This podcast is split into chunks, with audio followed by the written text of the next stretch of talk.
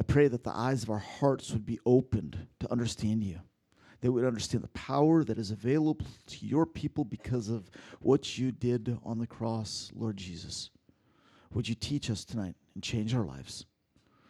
Thank you for being here with us. Thank you for always being with us. Thank you that you never leave us. You've never forsaken us. You've never abandoned us, that we are in you and you are in us. Thank you for that unity, Lord. In Jesus' name, amen. Okay, guys, so we're Acts fifteen. If you don't have Bibles, then who's got Bibles to pass out? Has anybody got? Yemi Chan will go, go grab Bibles. If anybody needs one, then just wave at her and she'll bring you one. Guys, it's worth bringing your Bible. I know that you've got your your Bibles on your phones, but it, it sure helps. It sure has helped me over the years to have a Bible that I use regularly. This Bible was given to me by my wife thirty-three years ago, before we were married, and I can't, I can't, I can't change Bibles because I've got so many notes in the margins. I've, I, I know where pe- things are on certain pages. And so, um, guys, get a Bible like that, something that you're going to hang on to for a long period of time, and is going to be your study Bible for years to come. But if you don't have that, then Yemi's going to let you borrow one right now. So Acts fifteen, I want to remind you of where we are. Acts is the an account of what the Holy Spirit of Jesus did in the world through his apostles in the years after Jesus stepped off this planet. Jesus came to earth. God came to earth as a man, Jesus, so that he could pay for the sins of all people, to buy back from the devil, to take back from the devil what the devil had stolen. And he paid for your life with his blood. And that news of his kingdom being purchased with his blood is something that we have talked about again and again and again, and we're living in the midst of that. The kingdom is coming in fullness. Jesus is coming back, but we are getting a taste, a foretaste of his kingdom right now as we, as he reigns in our hearts and reigns through us on this earth, okay? So that's where we're at. And so we've what we've seen since Acts one is Jesus' kingdom expanding and expanding and expanding. It's never stopped expanding, guys. Jesus' kingdom, Jesus, the growth of Jesus' kingdom has never gone the opposite direction. But there has been a lot of pushback. Every time that the kingdom of God advances through his people, the enemy rises up and tries to stop it. But I want you guys to remember, the enemy, who's the enemy? Satan. I mean, often you guys, just just like I think Caleb mentioned about um, irritating people standing in at, at your workplace and making you upset. Guys, they're not the enemy. The enemy, our, the, the Bible says, Ephesians six says, our struggle is not against flesh and blood. It's not against men and women. It's against the rulers, against the authorities, against the powers of this dark world, and against spiritual forces of evil in the heavenly realms. So there, there are there's a force of evil. There are forces of evil that are trying to destroy your life, if you haven't noticed it. It wasn't just bad people that you passed on the way to the cornerstone tonight. That was the devil using people's lives to try to destroy you. So what we've seen um, over the, our study of the book of Acts is, you guys remember, in Acts chapter one, Jesus told them what's going to happen. So this is a little bit of review. Catch you guys back up since we've been out of the book of Acts for the, over Christmas break. But if you guys remember, Jesus said in Acts one, he tells them, I'm going to I'm going to leave, but you're going to wait in Jerusalem until what? Do you guys remember? Until the whole, you'll be baptized with the Holy Spirit, and you will receive power. Okay, so remember, Jesus leaves, and the disciples go back to Jerusalem, meet up in the upper room, and what do they spend their time doing? Praying. Praying. Okay, so I want you guys to remember this. Now, if somebody wants to get me a better pen, that would be great, if there is a better uh, whiteboard marker here. So they start with, they, they pray. And how long do they pray? Okay, if, if somebody can get me a b- better marker, Yemi Chan, that'd be great. This one works a little bit. Yeah, that's good. That's better. Uh, okay, they pray. And how long do they pray for, guys?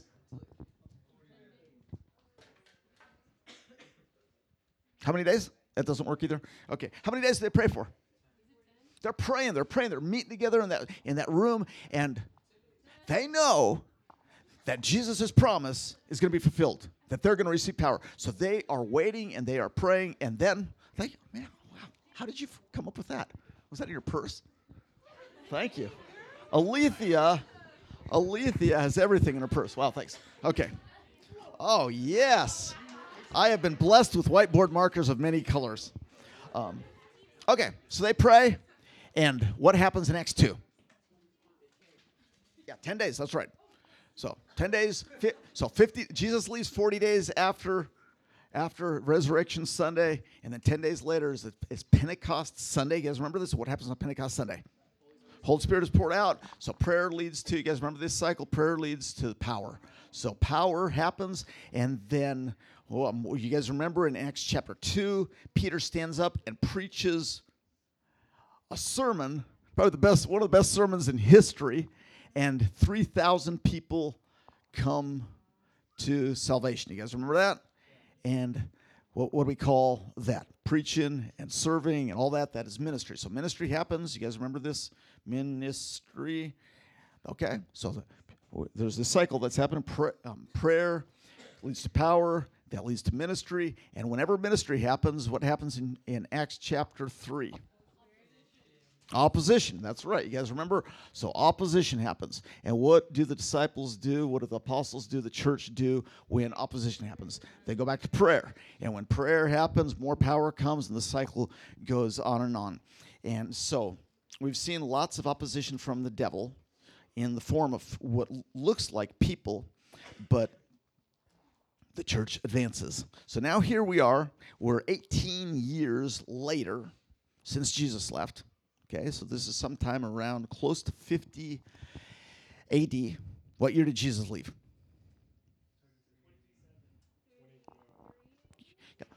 My my guess, my, the, the date that I think you guys should tr- remember, this is this, I don't guarantee that this is accurate, but I think that the date that Jesus left was in A D thirty-two. So how many years are we away from the two thousand anniversary of Jesus' death and resurrection and ascension? We're twelve years away, guys. twelve years away is, is year two thousand since Jesus left. So eighteen years after Jesus left, the gospel has been spreading all over.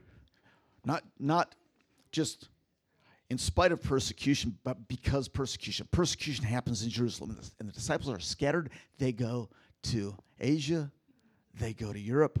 They go to North Africa, and within a few years, by this time, by this eighteenth year of the kingdom of God, there are Christians everywhere from all kinds of language groups. And one of the biggest examples of that, of a, of a, ch- a multi-ethnic church is in, do you guys remember the name of the city? In Antioch. So there's this, this first multi-ethnic church in Antioch. Obviously, there's multi-ethnic stuff happening in Jerusalem, but there's these two big churches um, at this point. There's lots of little churches, but the two big centers of Christianity are in Jerusalem and in Antioch. Now, you guys remember back in Acts six, the devil had attacked the church in Jerusalem by trying to destroy division racially and ethnically. You guys remember this? The, the, the believers who spoke Hebrew were getting more of the food. The, the widows of the of the Hebrew believers were getting more food than the than the widows who didn't speak Hebrew. Remember all this? That was an attack of the devil. But of course, the, the Holy Spirit overcame through the church, and the devil lost there. Now the devil at, uh, tries to attack the church to br- break up the unity of the church in another way in Acts fifteen. Okay, so Acts fifteen. Here we are. This division that the devil is trying to split the church with, this time is not an ethnic division, but an attempt at a theological division. So Acts fifteen says this, verse one. Some men came down from Judea to Antioch and were teaching the brothers. Okay, if you want to throw that up there, uh, Skylar, uh, there's a there's a map so you guys can see what we're talking about. Okay, there's Jerusalem right down here. Here's Dead Sea, here's Sea of Galilee, here's Jerusalem, and verse one says they came down. Now, why does it say they came down? That looks like up to us, right?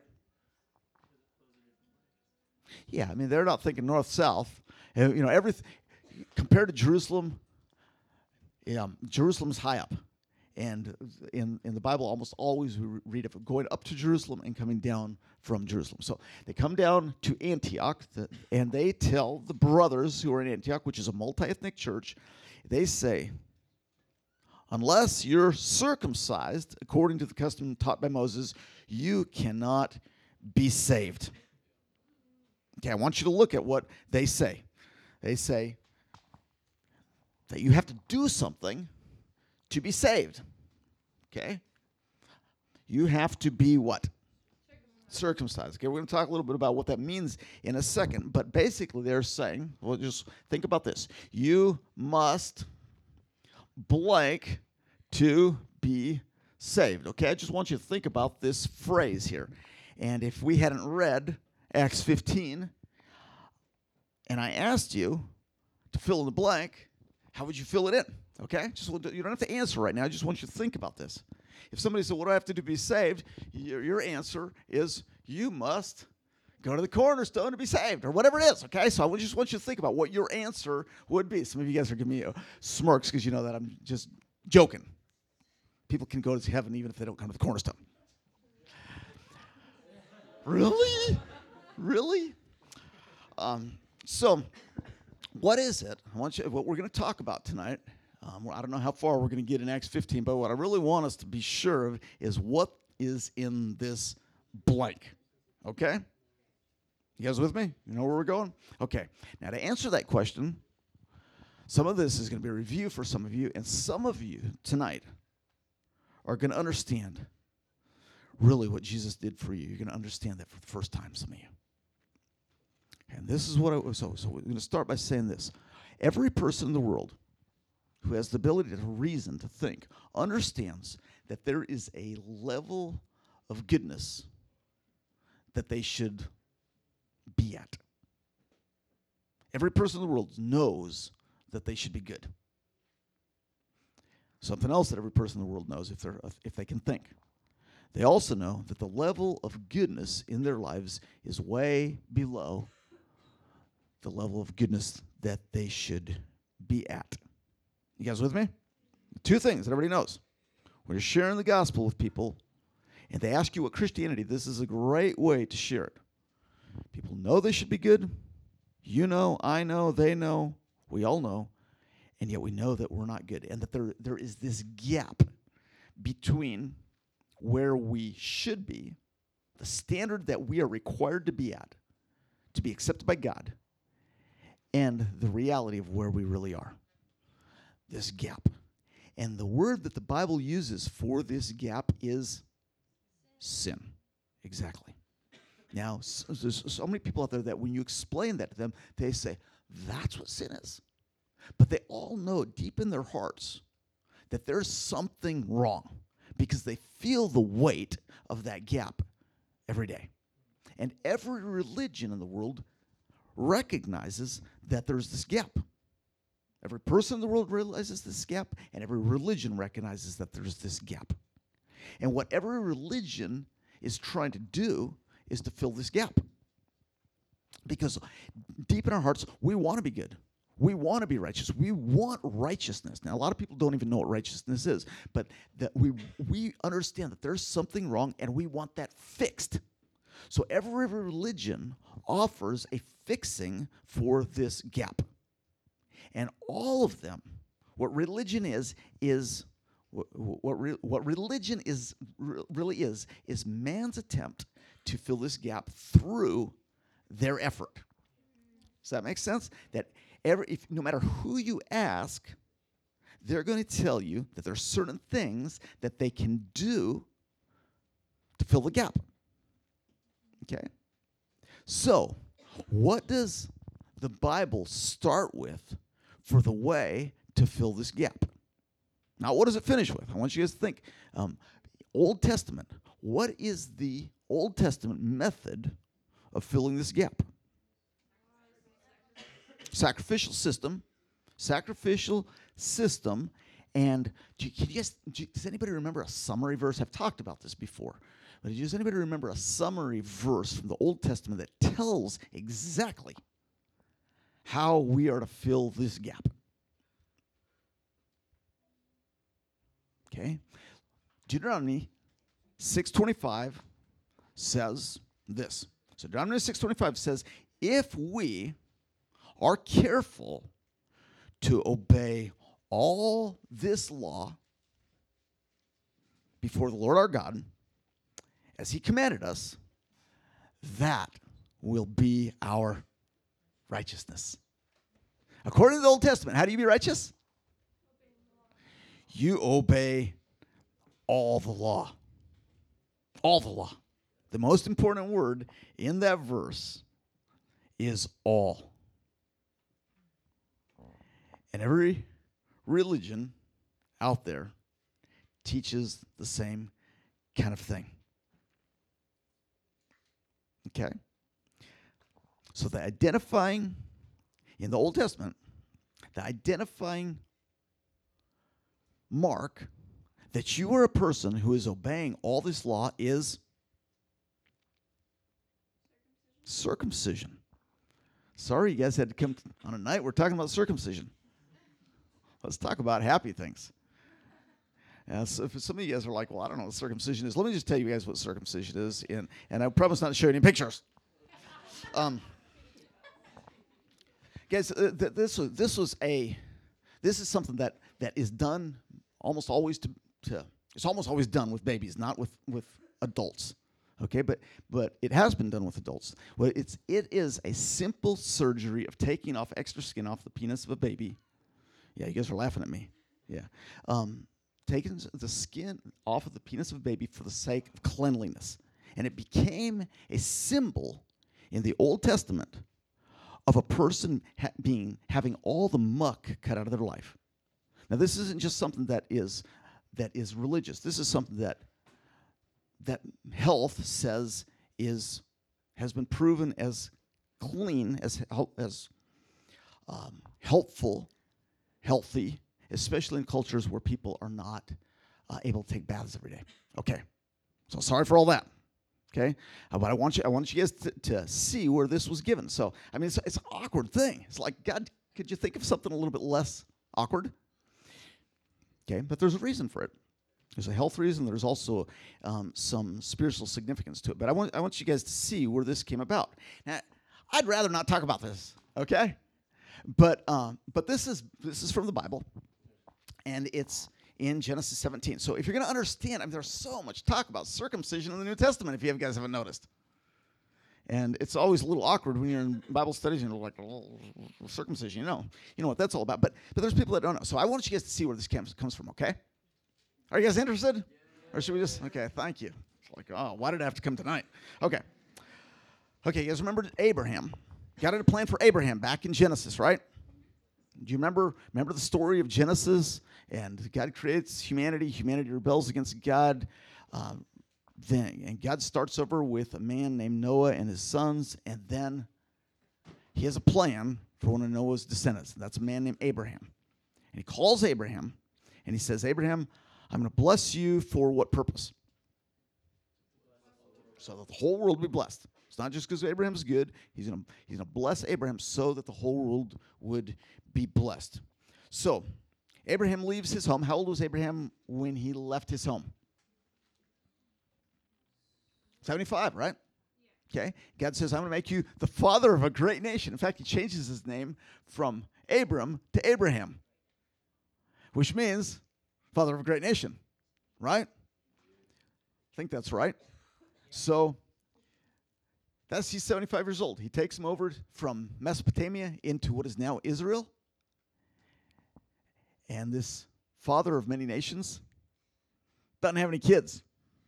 And he tries a few things. But finally, in chapter seventeen of Genesis, this is what happens. Abraham is ninety-nine years old. And his wife is about to get pregnant. She's ten years younger than him. So she's eighty-nine. They have a baby a year later. That baby's name is Isaac. Isaac. Okay, so let, let me read to you guys in Genesis seventeen what happened. Abraham was ninety-nine years old. You guys with me in Genesis seventeen? Okay. The Lord appeared to him and said, I am God Almighty. Walk before me and be blameless. I will confirm my covenant between me and you, and you will greatly increase your numbers. He's talking about his descendants.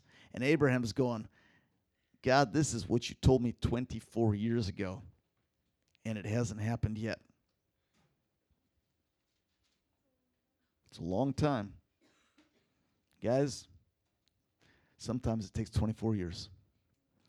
And just just just a side note, there are promises that God has made to you guys in this room. Some of you in this room, and you know that God has promised you something, and you've waited a long, long time.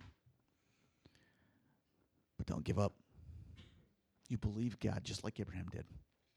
His promises never fail. Never. Never fail. He says, I will confirm my covenant. What's the covenant that he's talking about in verse two? Covenant is a promise, a contract.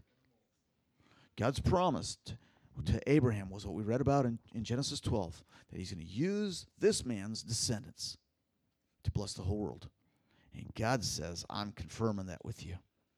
That is not going to fail. He promises in the following verses that he's going to be a father of many, many nations. And then in verse nine, look at what he says. Then God said to Abraham, as for you, you must keep my covenant, you and your descendants after you for generations to come.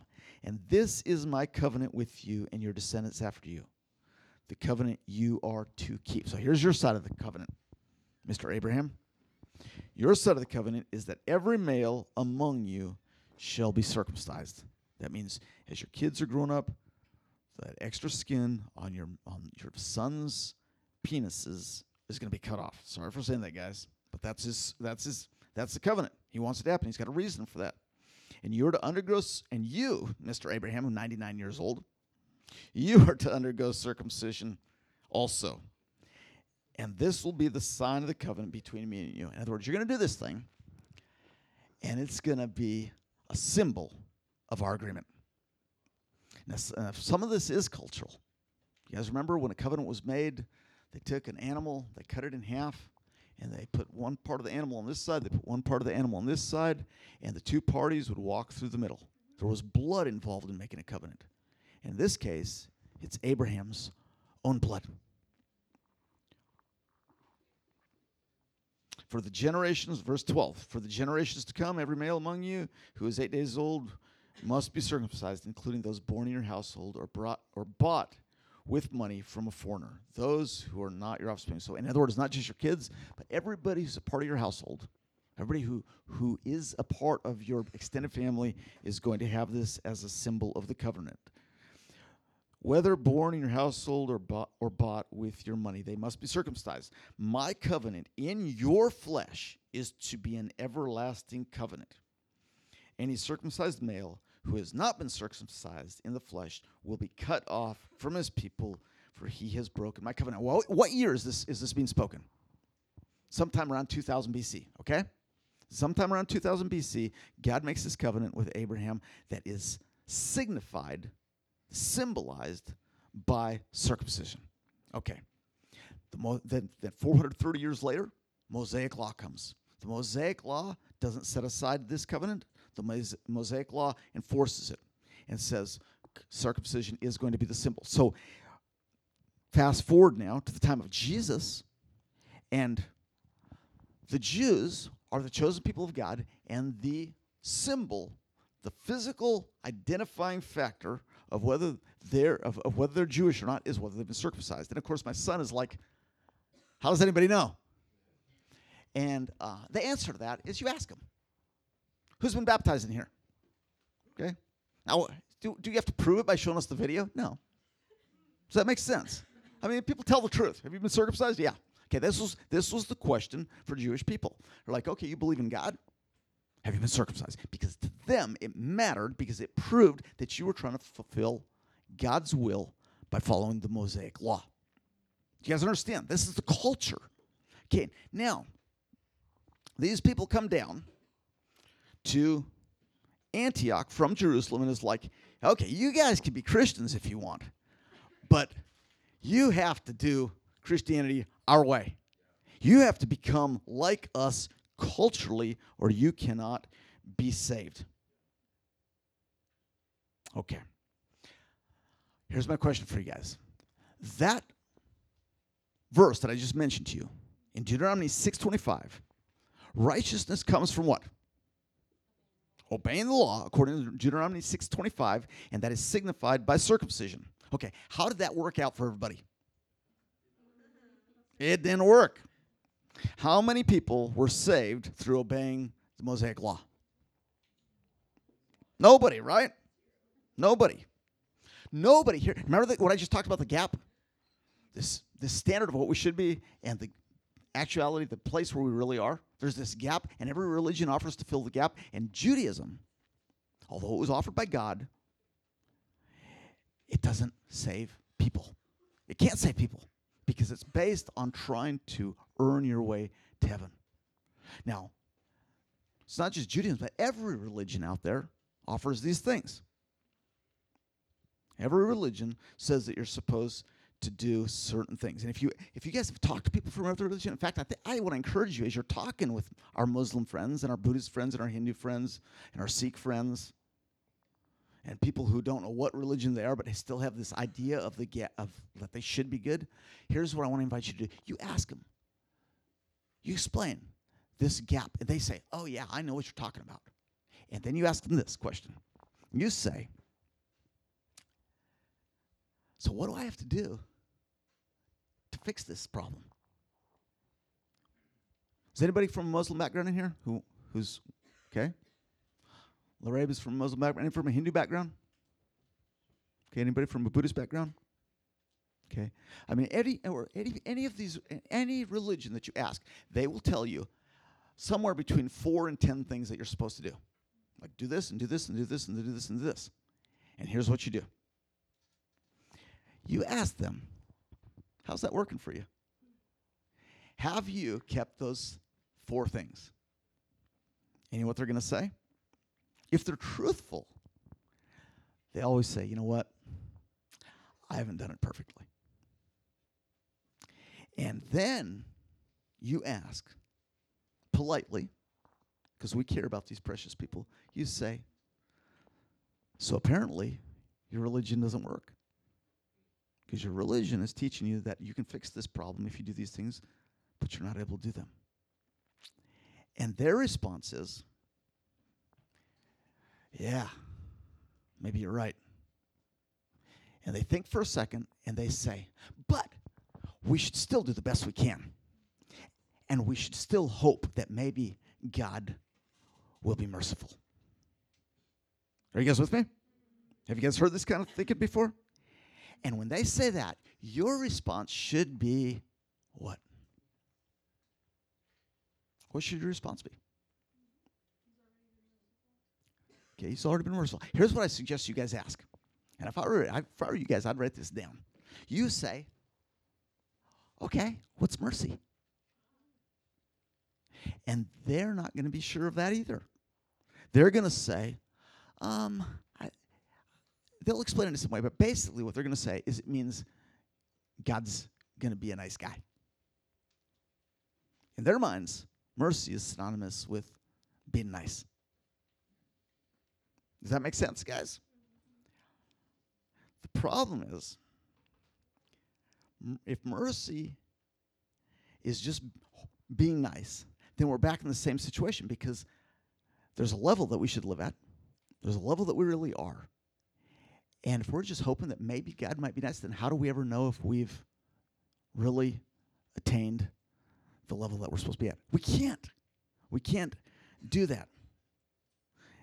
So the the biggest factor, the biggest problem with, well, I hope that God will be nice to me argument is what? It has to do with another word, justice. Very good, Amanda. It has to do with justice. But here's the problem. That we want God to be merciful. But if God is good, he must be just. And the problem is, is that if he's perfectly just, he can't be merciful. And if he's perfectly merciful, he can't be just. But because God is good, he must be these two things. And every religion out there in the world tries to deny the fact that God must be just. Justice means, you guys know what justice means. Justice means that a that a judge must not be nice at certain times. that being nice is not the goal, that justice means that punishment must be given for every wrong that is done, no matter how you emotionally feel about the person in front of you. Two nights ago, I went home, and my son Ian, everybody loves Ian, Ian said, "Dad, let me tell you what happened. I was playing volleyball or some kind of ball game in the in um in school, and he comes running by and hits the biggest bully in the school, and he knocked the bully over." So what do you, what do bullies do when they get knocked over? So he didn't do anything right then, but he started planning. So they go back into class, and Ian's sitting there, and the and the bully comes over and takes him and wraps his arm around his neck and whacks him and his chair backwards on the floor, and he, Ian hits his head, and the, the nurse thinks he's got a concussion, or the teacher thinks he's got a concussion, so she sends him to the nurse, and and the nurse calls my wife, and my wife calls me, and I say, okay, that's that's for today. Tomorrow will be something else, because we have we have adventure every day. Um, so, if you guys have been in Japan with me, you know what I'm talking about. Okay, so here here's my question for you guys: Did the kid do it? Did the big bully do anything wrong? Did, uh, probably he did something wrong. He just about gave my son a concussion. I mean, we love this kid. There's no there's no. I just wish the kid had come to my house and be loved by us. There's nothing that we want to do to harm him. But the truth is, should the kid have a penalty for the wrong he's done? Absolutely. Okay. Is the principal under obligation to punish this kid? Yeah. It's the principal's job, right? But what if the principal says, well, you know, we normally punish kids who attack other kids, but because this kid is my nephew, I think I'm just going to let him off the hook. I said if. That's not what the principal said. If the principal says that, is the principal being merciful? No, listen, listen. Is the principal being merciful? Absolutely. I was like, he's a, he's a kid. He's only eleven years old. Yes, kids make mistakes sometimes. Let's, let's let him off the hook. Okay? That's being merciful. Is the principal being just? No, absolutely not. Okay. So here, you guys understand the, the problem between justice and mercy. So, is there an answer to this predicament? Absolutely. What's the Bible's answer to this predicament? Yeah, you're you're going to tell grace. Grace, that's right. Okay, so that's right. Grace. Grace is the answer. But guys, I want you guys to think about this situation. This is the predicament, guys, that every religion in the world is in. We all admit that we that we should be good. We all admit that we're not. We hope that God's mercy will cover us, but we have to deny his justice. And if we say that he's just, then we, then we realize he can't be merciful. Are you guys with me? Yeah. Do you guys understand this predicament? Yeah. The world out there understands this predicament, that they try to ignore it, but you have the answer. And here's the answer. The answer is absolutely amazing. The answer is, this is what sets Christianity, Christianity apart from every other way of thinking.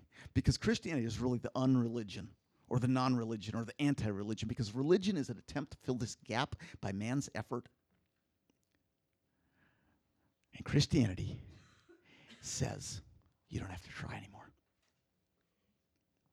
Doesn't mean you don't want to be good, it doesn't mean you try to be good, but th- trying to be good for the purpose of righteousness is no longer necessary, because in this unbelievable truth, this inconceivable truth, God becomes a human to take my gap and your gap and every person's gap. The kid who knocked my son and tried to give him a concussion, he took his gap, all upon Jesus, all of it on the cross of Jesus, so that God could prove his justice and at the same time demonstrate his mercy.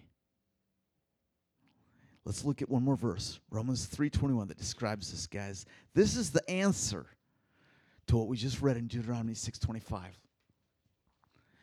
Romans three twenty-one tells us how God fills this gap apart from our effort. Romans three twenty-one, but now, now, what is he talking about now? Starting in thirty-two A D. But now, a righteousness from God. Righteousness means the equivalent of having that gap filled. Righteousness from God apart from the law. Remember what the law was? It was a list of six hundred something rules that you had to obey in order to attain righteousness before God. Now there's a righteousness that's available, a loophole in this thing. And it's been made known, but it doesn't ignore the law and the prophets. All the law and all the prophets pointed to this loophole. That's what Paul's saying to the Romans. Verse twenty-two, this righteousness from God comes through faith in Jesus Christ for anybody who's willing to believe it. You guys want righteousness? Try, try, try. You guys, some of you have been trying to m- fix your lives for years. Some of you guys didn't want to be here tonight because you're just thinking, this is one more silly preacher talking about trying to fix my life. Guys, the fixing's been done. Righteousness is yours. There's nothing that you can do except to reject what God has done for you that'll keep you from experiencing His righteousness. It's already been done.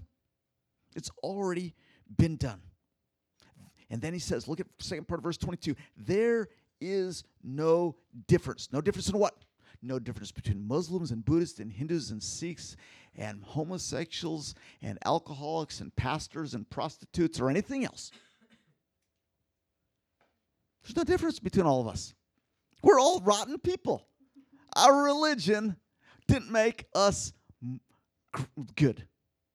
Jesus made us good. Our religion, our effort to attain righteousness didn't help us. No religion did. What did make us righteous is the death of Jesus on the cross. Look at verse twenty-three. For all those people that I just mentioned, including Steve and everybody else, for all have sinned and have fallen short of the glory of God, but are justified freely by His grace through the redemption that came by Christ. Who is justified by His grace? Look, what does it say? All. All have sinned and all are justified. Guys, understand this. All are justified. Does that mean that everybody goes to heaven automatically? No, because plenty of people still reject it. But you've heard the truth now. Verse twenty-five, God presented Jesus as a sacrifice of atonement through faith in His blood. In other words, Jesus' blood was the atoning sacrifice, the substitutionary payment for all of your all of the sin that you've committed. And He did this. Look at the second part of verse twenty-five. He did this to demonstrate His justice. He had to be just. He had to punish your stinking sin. He had to punish for what you've done wrong. Can't, can't just ignore and say, oh, you're nice. You're cute. I like you. Never mind. No, it had to be paid. You had to pay. But Jesus paid for you. He did it to demonstrate His justice because in His forbearance, you guys see this in verse twenty-five? In His forbearance, that's, that means He, before, even before you were born, He bore your sins. Oh, he, ahead of time, He bore your sins and left the sins committed beforehand unpunished. It was it was like all those years leading up to Jesus' death. It was like sin after sin after sin and after sin after sin being stored up and stacked up and stacked up and stacked up. And God bore that. God God God held on to all that for a time when all His wrath, all punishment would be poured out at one time. All punishment poured out at one time. And He did this. Verse twenty-six, He did it to demonstrate His justice at the present time, speaking of thirty-two A D and, and after that, so as to be just, to bring about justice, and also to bring, be the one who justifies. Is that good? That's God's answer. That's a biblical answer to this problem between the seemingly opposition between justice and mercy. Jesus has paid the price for you. Think about this. Think about what Jesus did. Think about the kid that knocked my, my son over. He's going to get in trouble. He's going to have to go to S A C. You guys know what S A C is? I don't know what it stands for, but it's like sitting in class all day, all by yourself, without anybody else around. It's is I S S? Okay. And, and at Alvarado, it's called S A C. So here, you guys understand, this kid's going to get punished because he deserves it. Justice will be paid. But what if my son, in fact, I even asked Ian, I said, what if you, would you think you could take S A C for him? He's like, Dad, I don't want to do that. That's so boring. I was like, okay, you don't have to. But what if he would have said, yeah, I'll do it. That's what Jesus did for you. And it wasn't sitting in S A C all day. It was being cut off from the author of life for eternity. Jesus made the way for you. Jesus made the way for you. So in this, right here, you must, remember these guys come down from Antioch, from Jerusalem to Antioch, and they're saying, you guys got you guys got to obey, you got to be circumcised and obey all those laws in order to be saved. Is that true? No. It wasn't true. So we're gonna we're gonna finish this chapter next week, but what would you put here? You got to believe. And what, and what what does that mean? How much do you have to believe? How much theology do you have to know to be saved? I don't know the answer to that question. I just know that there are kids who Jesus has paid for who don't understand anything. What sends a person to hell is the rejection of the truth that they know. You guys remember this when Jesus says, all sins will be forgiven? This is before the cross, right? Remember when Jesus says, all sins will be forgiven? He's talking about there's coming a time here in just a few years when I'm going to die and, I'm and, all, and all sins will be forgiven. There's only one sin that can't be forgiven, he says. And what was that? It was yeah, blasphemy of the Holy Spirit, which is a rejection of the truth of God. What sends a person to hell is a, is a, a refusal to accept the truth that they know. You're offered the truth. Okay, so what we're going to do, um, I, Jessica and Aaron, you guys are coming. We're going we're going to end by singing a song about the grace of God that is available to us. The payment that Jesus made. And some of you guys have been trying for a long time to make your lives work. Some of you have been in church all your lives and trying to trying to be a good Christian. Being, a good, being what everybody thinks is a good Christian isn't what gets you to heaven. Tonight I want to invite you guys to admit that you need Jesus as a Savior. Maybe you've done that all your life. But would you just do it again? We're going to sing about His grace covering us.